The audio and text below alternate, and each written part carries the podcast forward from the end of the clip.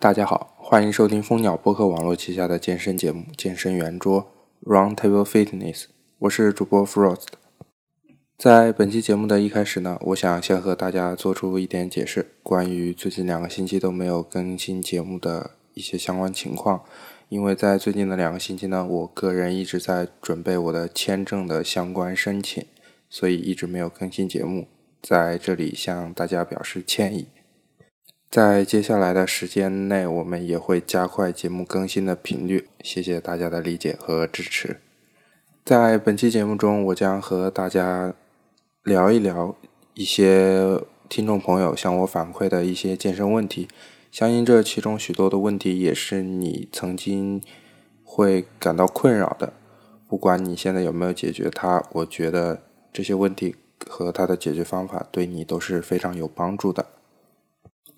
首先来看我们今天的第一个问题，就是空腹有氧是否有利于减脂？这个话题有很多种的问法，就是空腹有氧能否减脂？它是否有利于减脂？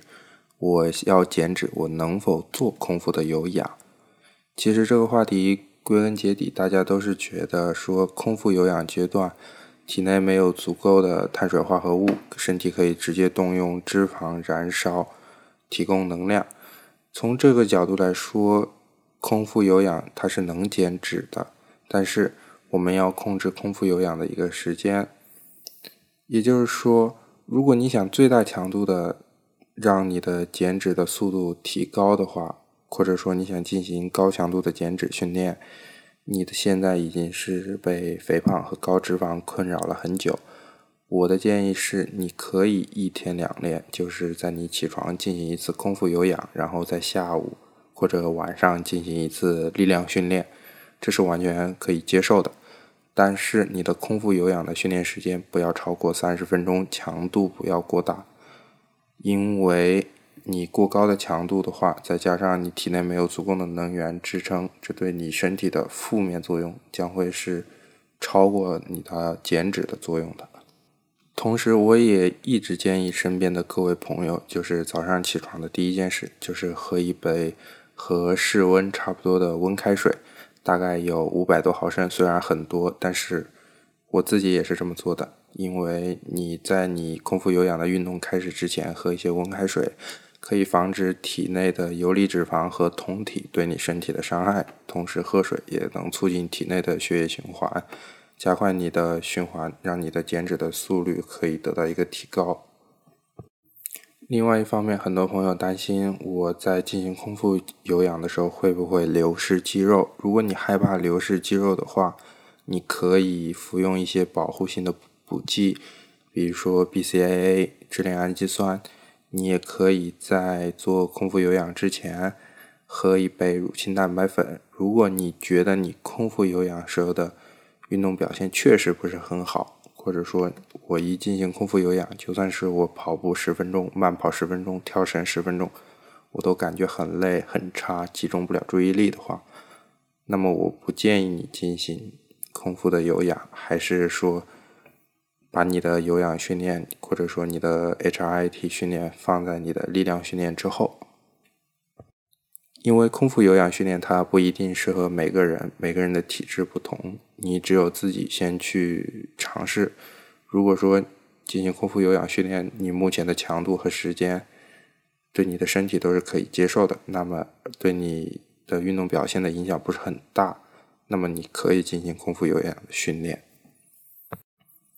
第二个问题就是有听众朋友说他的朋友有。肩关节的习惯性脱臼，那他能不能进行力量训练？呃，这关于肩关节的习惯性脱臼呢？这个我自己的一点了解是说，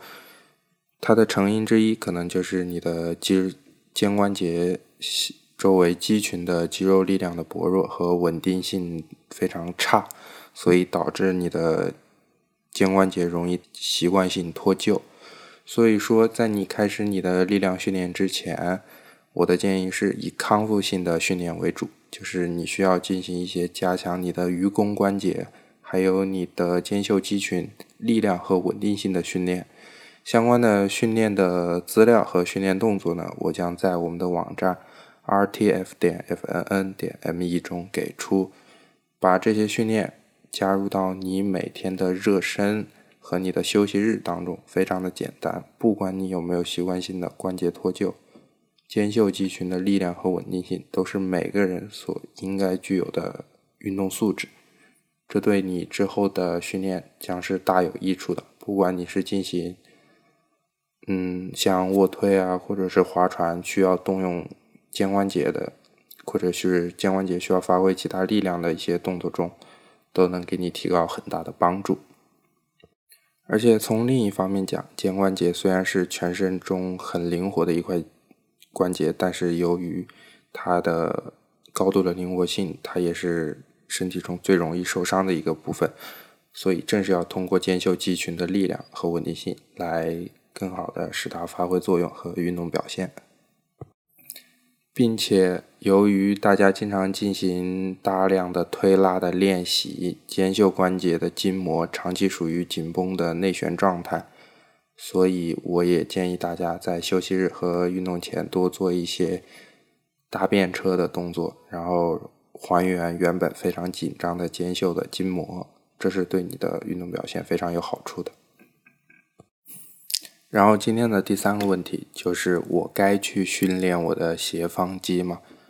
我想很多朋友都是非常害怕，就是说，不管男生女生，就是害怕训练斜方肌导致了圆肩。其实男生从这一点上看大可不必，因为你斜方肌的锻炼的话，再加上你三角肌、你肩部的训练，训练到位的斜方肌，它其实是不会导致一个过度的圆肩，而且这种情况发生的非常少。嗯，因为斜方肌的训练，它的重点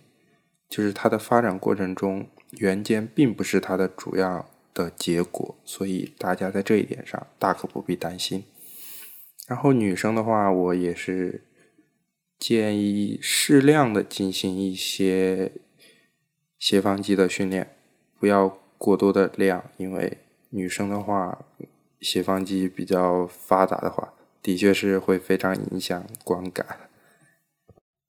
就像我之前在 T Nation 上看到的一篇训练文章，它的题目是这么说的：他说，在欧美，他们训练中，很多人把斜方肌当成了身体的第二块腹肌。就说我们一开始很多人会重视腹肌，就觉得它是六块线条分明，非常好看。但是他们现在欧美中许多训练的人也鼓励把斜方肌加入到一个更重要的地位中来，因为你高耸和强壮宽阔的斜方肌也能有很好的视觉效果。不知道大家有没有看过电影《勇士》里头的 Tom Hardy，他作为一个他在里头扮演的一个 MMA 的选手，他的斜方肌也是非常的强壮。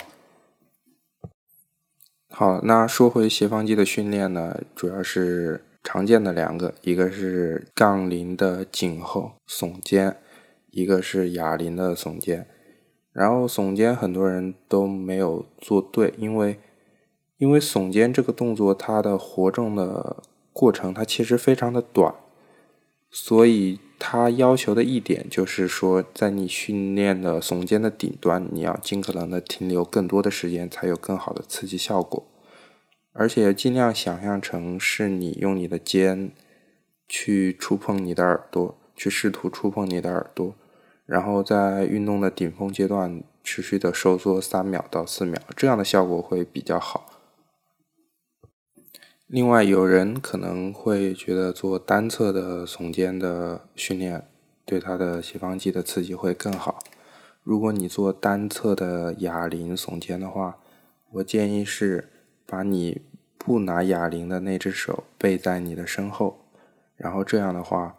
你会感觉对你斜方肌的刺激会更加的强烈，效果也会更好。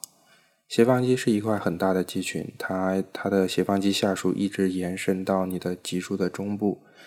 斜方肌对保护你的颈椎，对你塑造一个强壮而粗壮的脖子是非常有好处的。发达的斜方肌和你的背部肌群相得益彰。它让你的背可以显得更宽更厚，将会有非常好的视觉效果。如果你不练你的斜方肌的话，你的肩永远不会感觉特别发达，它是看起来很平，而且很单薄的。所以说，斜方肌的训练一定是不能忽视的。然后今天的第四个问题就是：我应该锻炼我的前臂吗？答案毫无疑问是应该的。我们在回答这个问题的时候，不能是单纯的想着应不应该去训练，而是应该想着我训练前臂的目的是什么。因为前臂一个粗壮的前臂，它给人的直观印象就是你这个人非常的强壮。因为你穿着 T 恤的时候，可能你的上臂都会被遮住，但是你的前臂露出来，粗壮的前臂给人一种很安全感。这个想必大家男生都是有感觉的。然后另外一点。训练不是为了训练本身而训练，训练它有它的一个目的在里头。前臂的训练就是更多的是为了提高你的抓握力和你的抓握时的耐力而产生的。举一个最简单的例子，如果你在做高位下拉的话，你的前臂的耐力非常差的话，或者说你前臂非常肌群非常不发达的话，可能你的前臂已经非常的酸，但是你的背部还没有得到完全的刺激，所以我也看到有一些朋友他们在做划船或者高位下拉或者引体向上的时候，他们会用助力带。这一方面也就是说明他们的前臂的耐力可能还不是特别的好，需要一些器械来辅助完成。但是从长期来看，我们不可能完全的总是依靠这些辅助性的器械，前臂的。力量的加强是不容易忽视的。另外一点，前臂也会在你的一些训练中发挥稳定性的作用。比如说，像很多人他们在做哑铃卧推的时候，他们的手会非常的晃，非常的抖。其中的一部分原因就是你的前臂力量的薄弱，导致你很难去完成一个支撑，或者说你在完成杠铃卧推的时候，你的支撑性非常的差。你的手臂就会抖，然后你的动作的质量就会大打折扣。关于前臂的训练，其实它有两个方面，一方面就是你前臂的体积，这个主要集中在男生，女生的话其实不特别建议你经常去训练你的前臂，因为你的前臂太粗的，就是你的小手臂如果过粗的话，呃，就像圆肩一样，也会特别影响到观感，但男生就不会。粗壮的前臂给人很直观的强壮的感受。前臂的话，你可以做很多的，呃，我们怎么讲？呃，wrist curl，一个手臂的前臂的弯举的动作。呃，我我想很多朋友都应该做过那个，拿一个哑铃做手腕翻转的动作。这可以很好的增加你的肱桡肌的体积。让你的前臂看起来更粗壮，然后前臂训练的第二个思路就是它的抓握力的耐力。很多人可能觉得你发展体积可能做不是特别好，但是你一个强大的握力对你的运动表现也是非常非常有帮助的。我自己的做法是把两个五千克的杠铃片叠在一起，一只手握住三十秒，然后休息十秒，然后换另外一只手再握三十秒，休息十秒。就是利用双手夹紧两块杠铃片时候产生的握力来锻炼我的前臂肌群，这一点对我的抓握力的发展是非常好。我自己也在这里头感觉到一个很明显的进步，就是我在引体向上中我可以完成更多的次数，因为我的前臂的抗耐力的效果是更好。那么本期的健身圆桌就到这里了，更多信息欢迎访问我们的网站。Rtf 点 fnn 点 me，也欢迎大家在社交网络上关注我们。我们在微信公众账号是 rtfitness，r t f i t n e s s。我们在微博叫健身圆桌，我们的 Instagram 账号是 roundtable fitness。大家也可以通过我们网站上的 contact 页面获取我们的社交网络信息。我们的网址是 r t f 点 f n n 点 m e。